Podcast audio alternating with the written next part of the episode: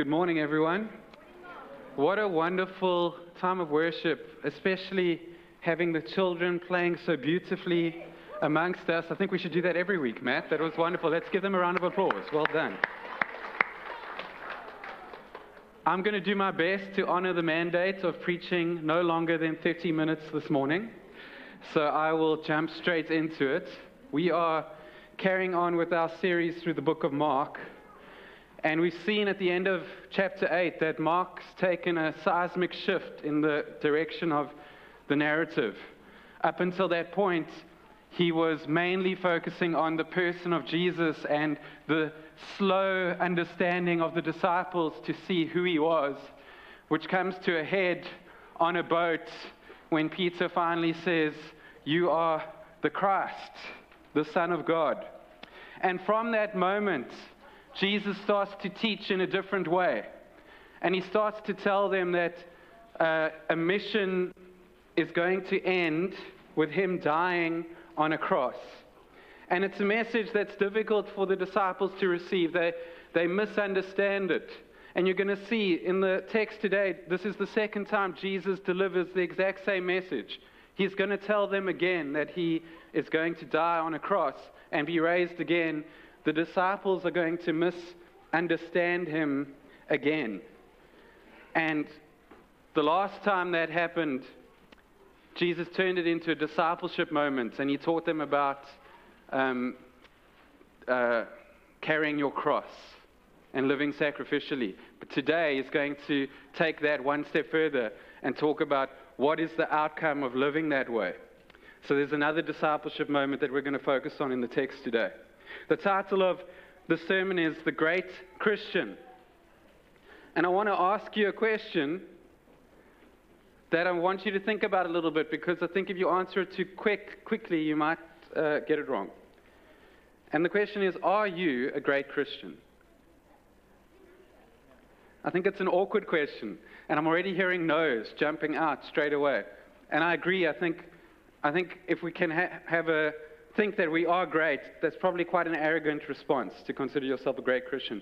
But I do wonder if we shouldn't at least desire to be great. I wonder if in lacking that desire, we are not missing something about following Christ well. Today the text will take us into this question in a deeper way, and my prayer is that you will be motivated to aspire to greatness in God's kingdom. Let's read from verse 30 together.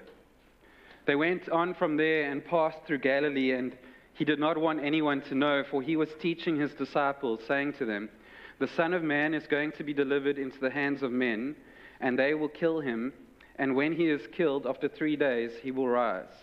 But they did not understand the saying, and were afraid to ask him.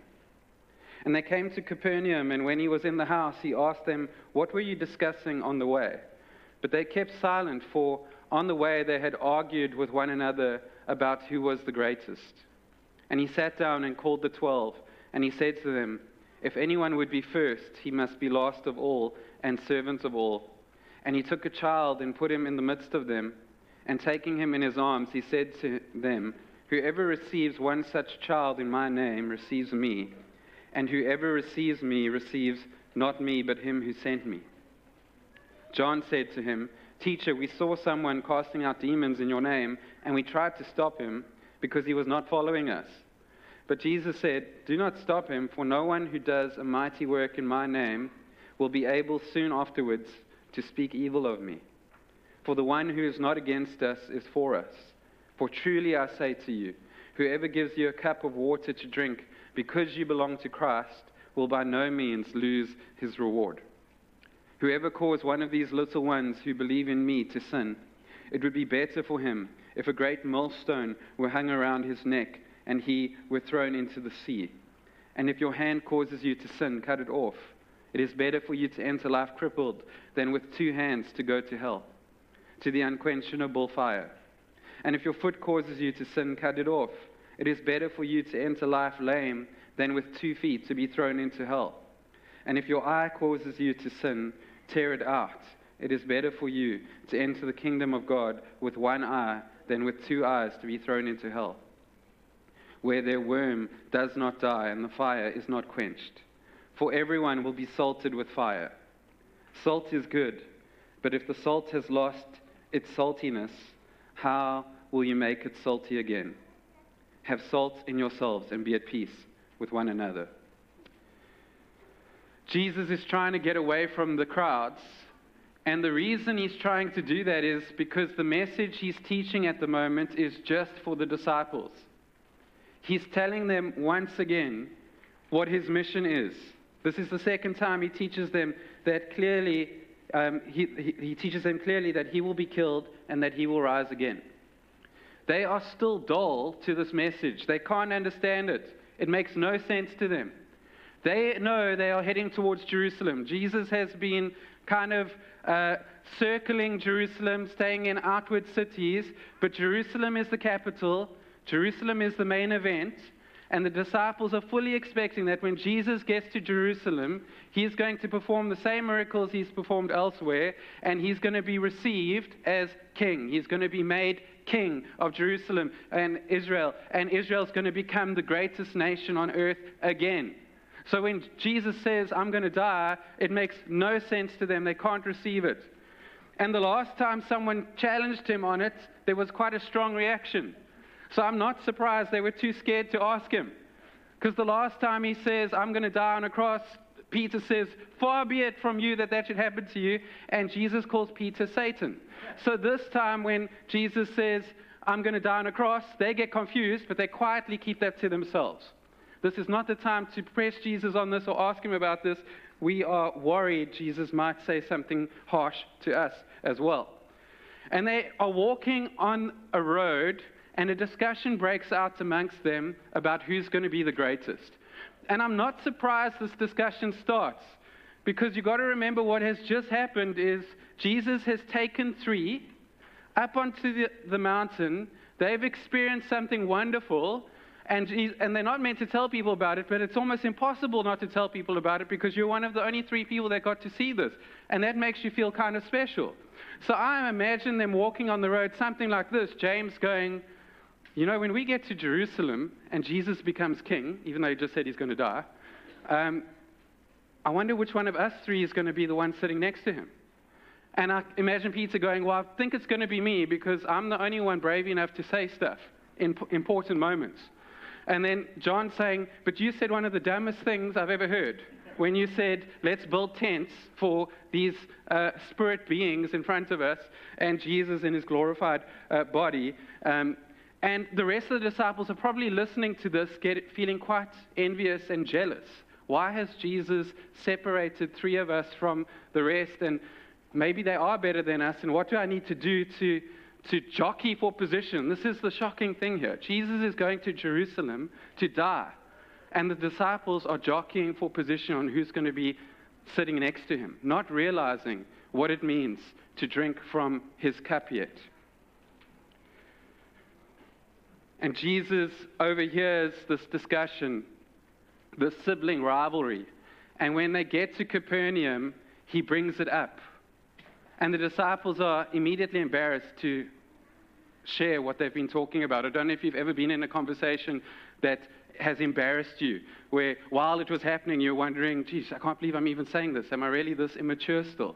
And then someone might come back to you afterwards and say, what were you talking about? And it's quite embarrassing I can put my hand up for this. I've played board games as an adult, acted like a child, and wanted to forget about the moment, and then someone brings it up again and goes, Mark, why are you such a sore loser?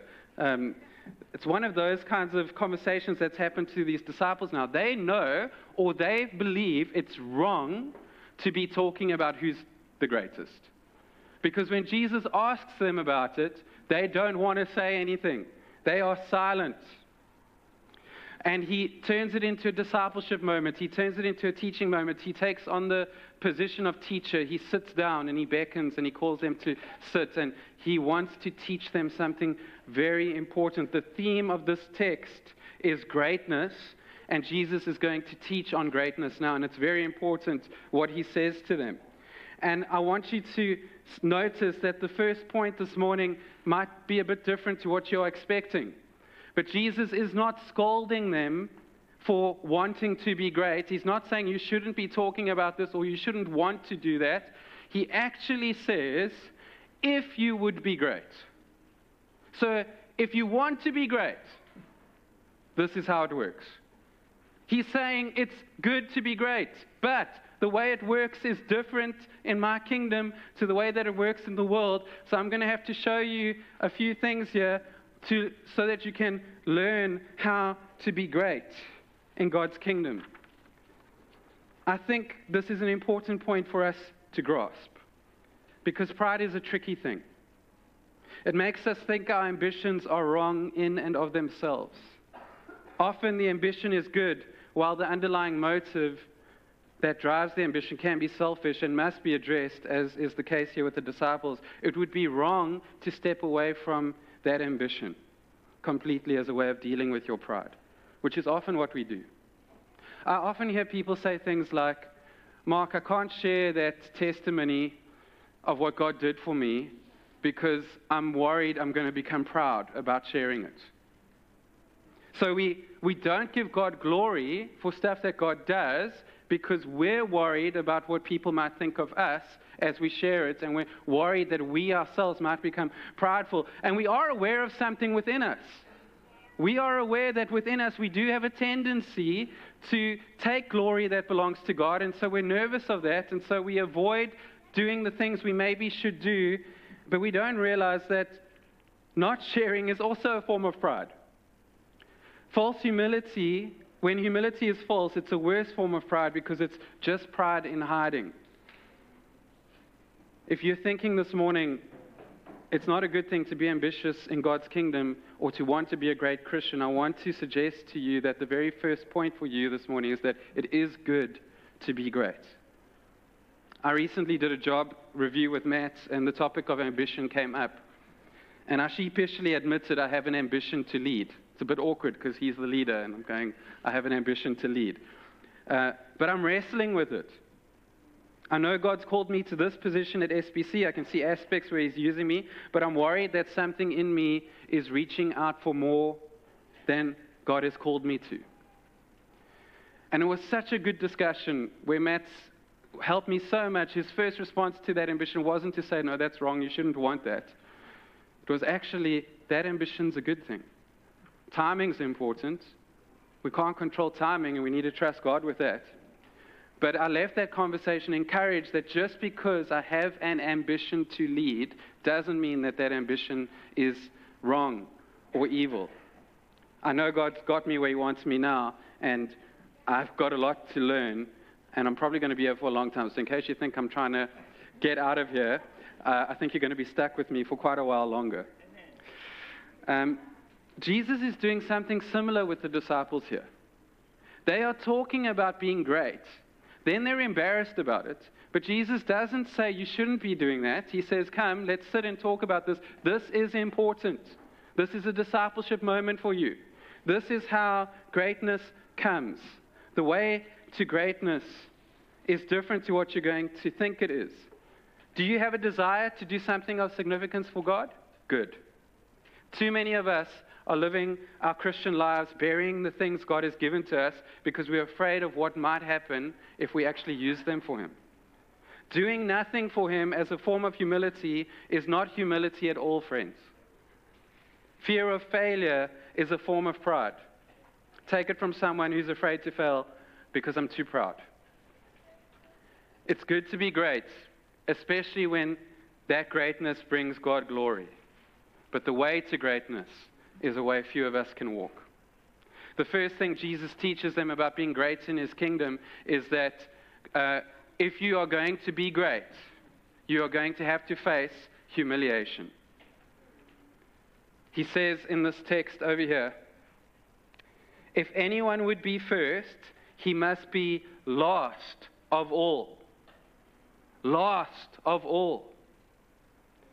Last of all involves being humiliated in some way. If you're going to be great in this kingdom, in some way humiliation is coming to you. I've experienced it in preaching. Joey mentioned this last week. He said the first time he preached, God was with him. He was filled with the Spirit. God used him. And then the second time he preached, he got a little bit too cocky and thought it was about him and he could do it. And it was quite an embarrassing thing for him. And I can 100% relate. My preaching journey goes like this. I had a few opportunities to preach in my late 20s here at this church. They went quite well. I got a bit proud about that. And then I remember having a couple in a row. It wasn't just one, because you can write one off. But I had a couple in a row where, what Joey said last week, where that's how I felt. I wanted to just hide. And eventually, I'll never forget the moment. It happened in the parking lot over there. Matt Francis coming up to me and saying, Mark, I need someone to preach this Sunday. It was a Wednesday. Are you up for it? And I'd never said no before. And that was the first time. And I didn't preach again for 6 or 7 years. I didn't have the guts to say yes. On the back of multiple failure, the way I perceived it to be failure, when Matt offered me the opportunity to preach, I said no, and I didn't go behind the pulpit again for another 5 or 6 years. I felt humiliated. There was a time of working through that before the Lord. Is this something I'm trying to do that isn't from you? Or is this from you, and when is the right time? And again, when I finally got back behind the pulpit, it was a massive step of faith. You can imagine the fear. When you've benched yourself for 7 years, and I still remember I wasn't even going to preach here. I told myself, you're not going to preach at Sterling. This was the place of failure. I had an opportunity to preach at another church. And I went to that church, and it was Gnubi Baptist. And I thought, these poor guys don't know what they're in for over here. This guy hasn't preached in 7 years. He was no good the last 3 or 4 times he did it. And I still remember sitting with the text for 12 hours in one day. I started at 7 o'clock in the morning. I finished at 7 o'clock at night. And I didn't write one point. For 12 hours, I sat, read, researched, and prayed. And I couldn't write one point because of fear. And Anita comes to me after 12 hours of prepping for the sermon, and she says, how far are you? And I go, I'm nowhere. I'm ready to give up. I'm ready to call Mark Merrill and say, buddy, I can't do it. It's Thursday. We're in trouble here. You've still got time, maybe. And I came to church here the next day just to do some admin at the office and bumped into someone, and that person said to me, Mark, you know when you preached all those years ago? I mean, we were talking a long time. God spoke to me through you that day. And it was the encouragement I needed, the reminder in that moment, God is saying to me, I'm with you. Get back behind there.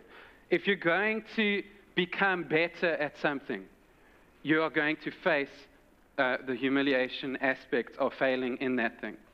I found it in eldership. I benched myself even as an elder. Being an elder has been a humiliating experience at times. And I benched myself for 9 months, going through a period of humiliation. I could not carry on as an elder as I was. And coming out of that 9 months later, I remember writing a letter to the elders. They were worried I wasn't going to come back. And I wrote this letter and I said, I'm coming back better. I'm coming back stronger than I was before. If you're going to be great, you're going to have to overcome humiliation. You're going to have to become last of all in some ways. But when you are going through that, when you have to deal with humiliation, when God brings that into your life, rejoice. He's training you for promotion in His kingdom. The second thing Jesus says to them is that they must be servants of all. So greatness involves serving. And this morning you come to church and you're enjoying God's presence, but I want to point out some things you might be unaware of. Someone opened up here this morning. It wasn't me. Someone practiced this worship set for quite a long time before they delivered it to you this morning. Someone worked on the sound. Someone's worked on the visuals. Someone's worked on setting up registration. And someone's going to close up everything at the end. Someone planned for these instruments to be here, and someone's going to be the last to leave.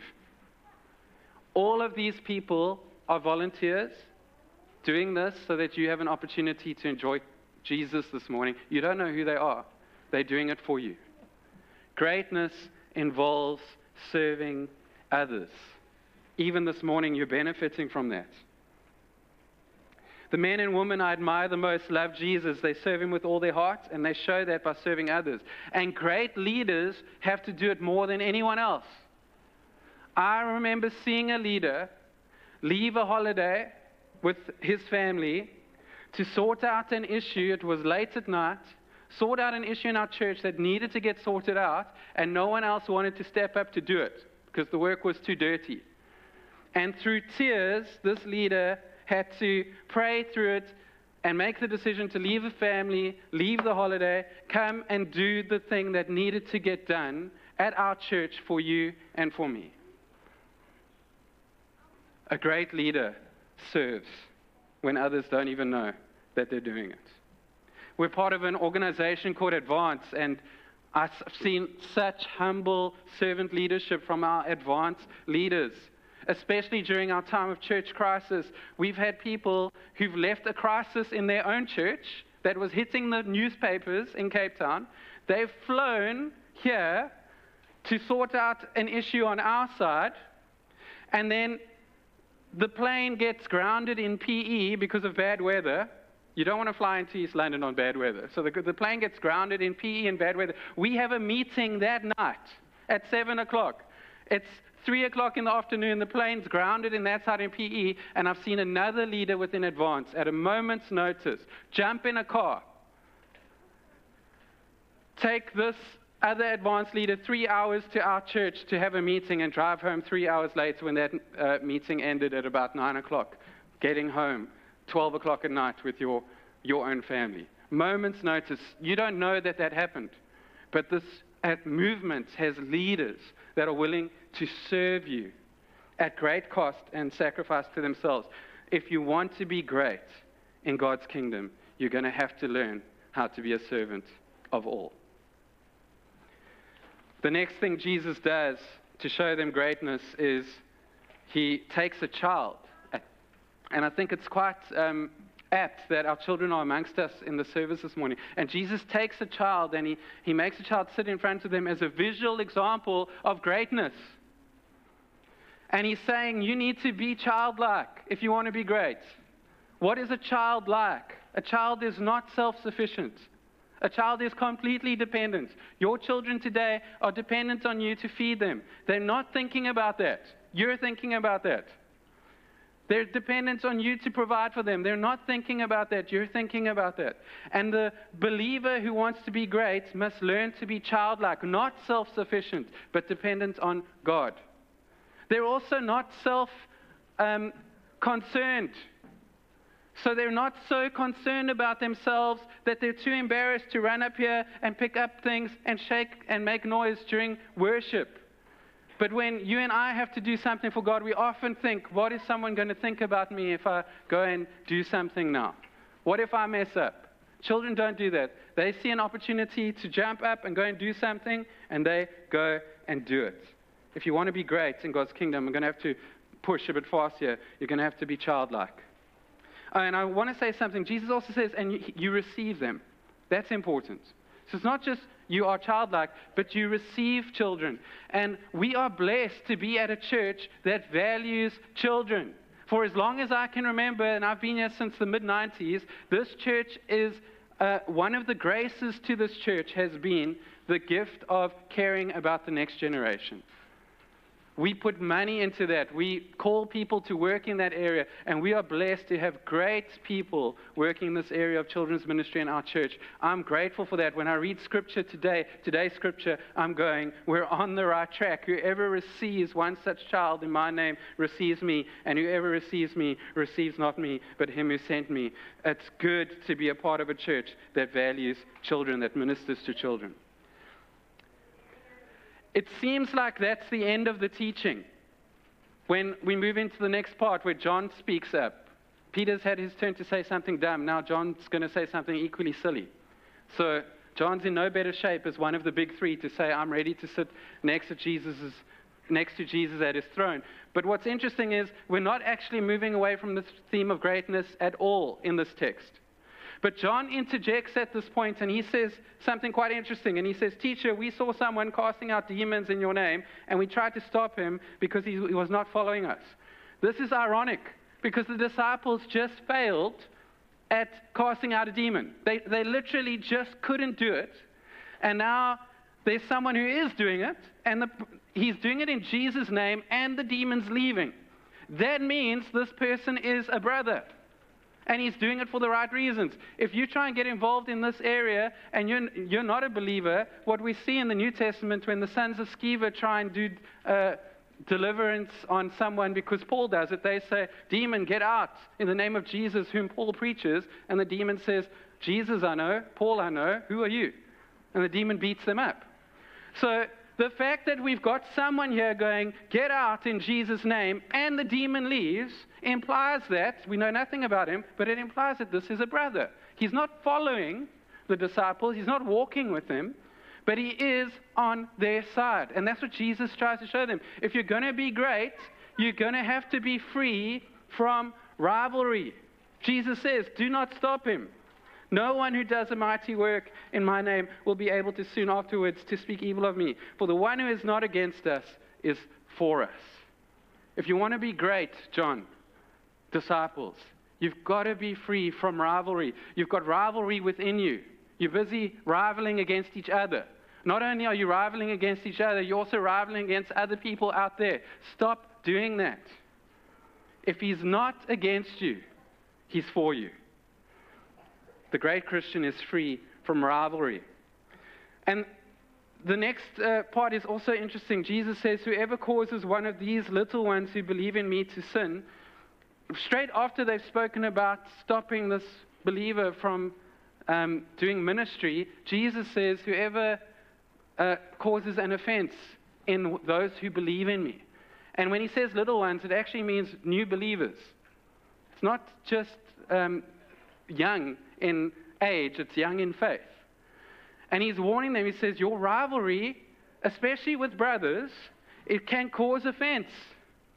It can cause offense. And if you are hurting someone who believes in me, you run a risk of suffering great damage. Not losing your salvation, but great damage to your faith. The great Christian avoids hurting others. That's a tough one. We do that very easily. Whoever causes one of these little ones who believe in me to sin, it would be better for him if a great millstone were hung around his neck and he were thrown into the sea. But if it's difficult to not hurt others, it's even more difficult to not sin towards ourselves.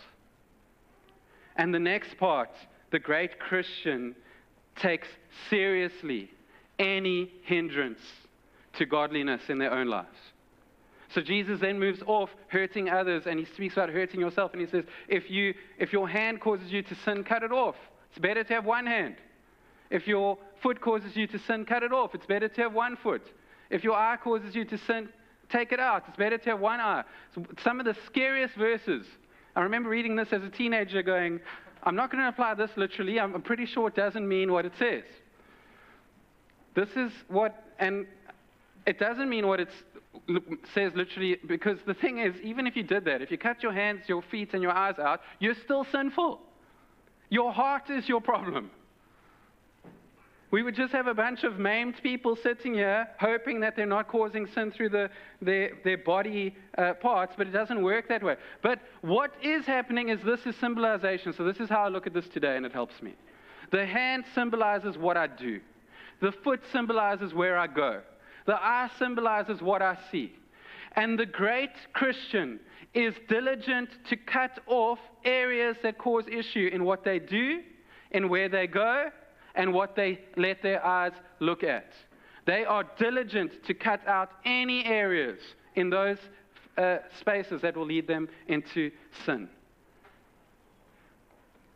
I've taken a group of guys through a course on getting free from pornography, and the amount of work they had to do to cut off avenues to view with their eyes that they would go to, the amount of money that they will spend, the amount of changing what's going on their devices and their access to it. If you're going to be serious against sin, you are going to cut off the avenue so that you can be free. The great Christian is serious about the hindrance to godliness. My last point this morning, I'm going to move really fast because we're at 9. Jesus talks about salty, being salty. And I don't mean salty in the negative sense. We like to use the word salty today to say, oh, that person's salty because they're being, actually, I can't even think why.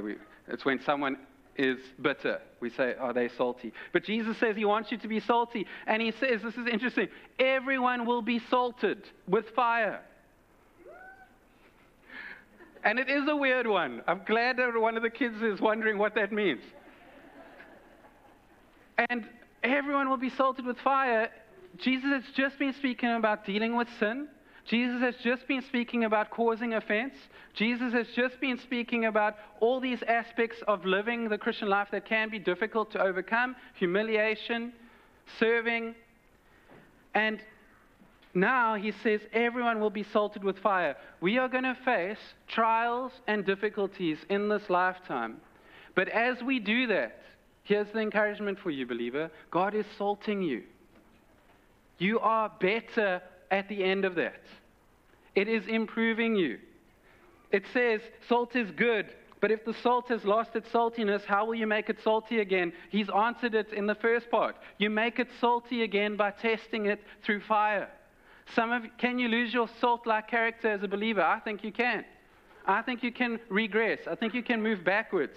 I think you can become bland and ineffective. But God is not done with anyone. You can be salted again. How will you be made salty again? Everyone is salted with fire. Have salt in yourselves and be at peace with one another. He closes off with this message of unity. A salty Christian is at peace with everyone around them. Have peace with one another. And this morning, I want to ask you two questions as we apply. The first question is, do you desire to be great in God's kingdom? If you carry that desire, don't presume it to be evil. It's not. May it drive you to attempt things for God and live for Him passionately with great determination. If you don't harbor the ambition to be great in God's kingdom, where does your ambition lie? We are all ambitious in one way or another. Why not be ambitious for God? And second question for you this morning is, the way to greatness in God's kingdom is difficult to walk. It's the road less traveled, few get far. Which areas of greatness covered in Jesus' discipleship masterclass are needing to be sanctified in you? It may be all of them. Are you facing some form of humiliation trying to follow what God has told you to do? Are you willing to sacrifice and face inconvenience in serving others? Are you too self-sufficient this morning? Too self-conscious to be childlike? Does God need to do a work in your heart in any or all of those areas? What about rivalry or sin? Maybe you're being salted with a fiery trial right now. Maybe you need to realize this morning that God is salting you through that. I want to close with a quote. It's a quote it's famous, you'll know it. I've wrestled with it. I haven't been sure I agree until this morning. But in the context of this sermon, this quote makes far more sense to me than it ever did before. People think this is a quote by Nelson Mandela. It's not. It's a quote by a lady called Marianne Williamson, and it says this: our deepest fear is not that we are inadequate. Our deepest fear is that we are powerful beyond measure.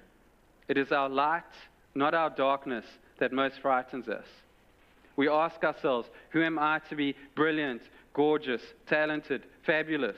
Actually, who are you not to be? You are a child of God. Your playing small doesn't serve the world. There's nothing enlightened about shrinking so that other people won't feel insecure around you. We are all meant to shine as children do. Let's pray.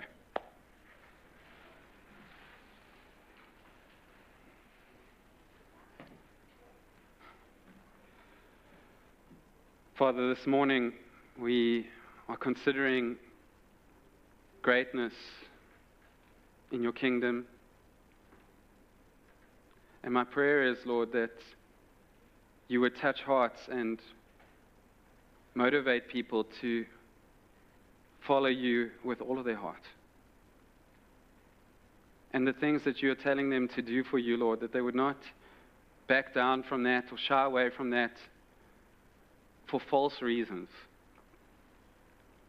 Lord, this morning I pray that we wouldn't be afraid to succeed for you even. I'm just going to allow a moment of quietness. I really want you to think about the things God is saying to you this morning, and maybe he said it to you in the past. But there's things we all should be doing or could be doing for him that we tend to put ourselves on the sidelines for the wrong reasons. And I just want to give you a moment to think about that and let the Holy Spirit speak to you.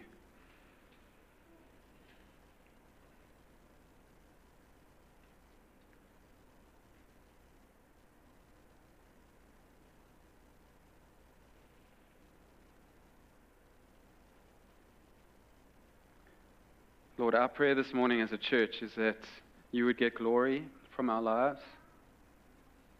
Help us to get off the sidelines, Lord. May we be filled with your Spirit.